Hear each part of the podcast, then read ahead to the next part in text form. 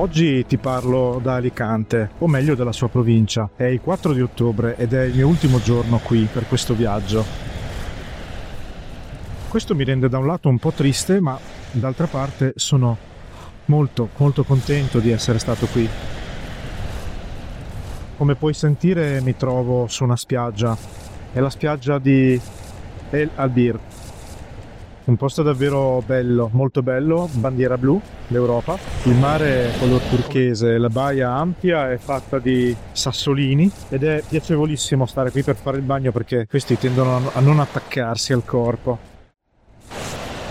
La forza del mare qui è veramente forte, ma non è l'unica cosa che ho potuto trovare nella giornata di oggi. Ho cominciato la mattinata portandomi verso l'interno in realtà, non tanto verso il mare. Questo perché durante la settimana ho visto davvero tantissime località di mare, puoi andare a scoprire nelle puntate precedenti del podcast. Vedrai che troverai tantissimi spunti e suggerimenti per luoghi da visitare nella provincia di Alicante. Dicevo, oggi mi sono spinto verso l'interno e in particolare sono stato in un posto che si chiama Reieu. Se lo dovessi leggere all'italiana si leggerebbe Relleu, ma non è un posto della Sardegna, appunto, anche se dal nome può sembrare, è qui in provincia di Alicante. Il paese è davvero piccolo e carino, ma niente di eccezionale. I dintorni invece sono parecchio belli, ci sono dei paesaggi così come li immaginiamo noi della Spagna continentale, colline secche e brulle, però coltivate e terrazzate in modo magnifico nel corso del tempo e oggi popolate da piantagioni di mandorli, di melograni, di ulivi e quindi queste chiazze di verde ravvivano e rallegrano moltissimo il contesto. È davvero bellissimo anche soltanto passarci con la macchina, ma io ci sono andato per un altro motivo. Vicino a Reieu c'è un sentiero che si chiama Sentiero della Passarella del Pantano che conduce a una laguna per meglio dire a un acquitrino, dove nelle vicinanze è stata costruita una passerella che ti porta a scoprire l'interno di un canyon. Molto divertente questo percorso, anche se abbastanza corto, ma ti farà vivere delle emozioni perché sotto di te ci saranno 50 metri di vuoto prima di vedere il fondo del canyon.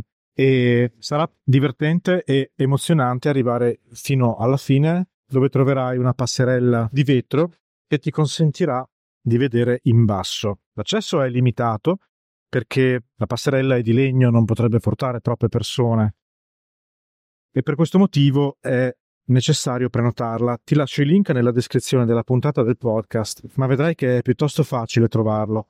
Se arrivi di mattina presto, però, almeno in bassa stagione, non occorre la prenotazione e ti sarà molto più facile fare il percorso. Questo perché all'interno del canyon può esserci un po' caldo, quindi Già oggi, ad esempio, 4 di ottobre 2023, c'erano circa 30 gradi, 28 gradi, già alle 10 del mattino. Il pomeriggio è stato dedicato invece alla riscoperta di Benidorm, località balneare sulla costa, molto famosa negli anni 90. Perché dico riscoperta? Perché ci sono stato qualche giorno fa. Ci sono stato, per te che ascolti questo podcast, qualche puntata fa, e oggi l'ho riscoperta. Nella mia prima visita non mi era piaciuta tanto, sono sincero. L'avevo trovata molto caotica, confusionaria. Diciamo che i suoi palazzoni altissimi, i grattacieli mi avevano un po' soffocato la vista mi avevano fatto sentire eh, come se mi trovassi in una delle enormi località balneari statunitensi, piene di discoteche, confusione, gente ubriaca. Insomma, davvero non mi era piaciuta. Ma oggi è stato diverso, perché sono andato in una zona diversa della città, a sud, e l'ho vista da un altro punto di vista, non solo geograficamente, ma proprio letteralmente. La zona sud è molto più tranquilla, non ci sono locali, non ci sono pub che fanno sessioni di karaoke e anche il tipo di clientela sembra essere molto molto diverso. Dicevo di Benidorm che oggi mi ha molto colpito perché l'ho trovata davvero molto diversa e sostanzialmente molto più bella. Il mare è davvero bellissimo, il color turchese.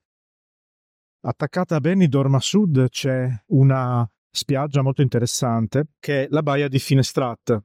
Perché si chiama così? Perché Finestrat appunto è una città molto piccola attaccata alla parte sud di Benidorm, è come se fossero un'unica cosa, addirittura lo stile architettonico è comunque sempre lo stesso, grattacieli enormi, grattacieli enormi che costeggiano il mare, però raccontato così potrebbe sembrare strano, ma ti assicuro che è davvero bello.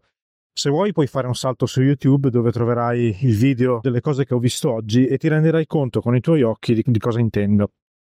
Ad ogni modo ti consiglio anche una visita alla baia di Finestrat e per finire la giornata e il viaggio quale migliore posto della Splayad El Abir, che si trova subito a sud di Altea, altra località che ti consiglio di visitare, ed entrambi questi posti sono bandiera blu d'Europa per quanto riguarda il mare.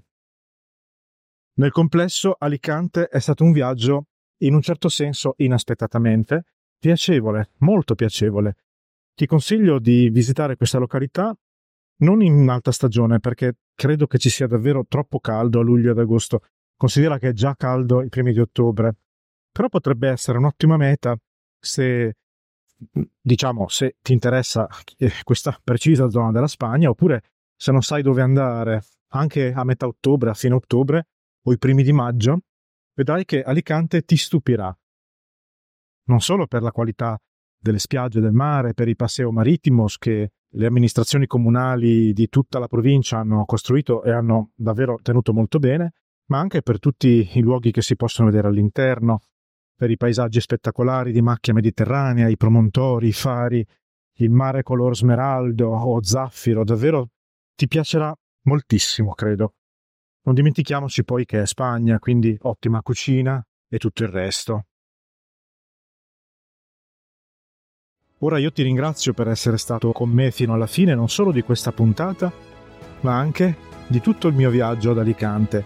Spero che questo podcast ti piaccia condividilo con gli amici e lasciami scritto in un commento cosa ne pensi. Mi raccomando, continua a seguirmi qui e su YouTube. Ciao!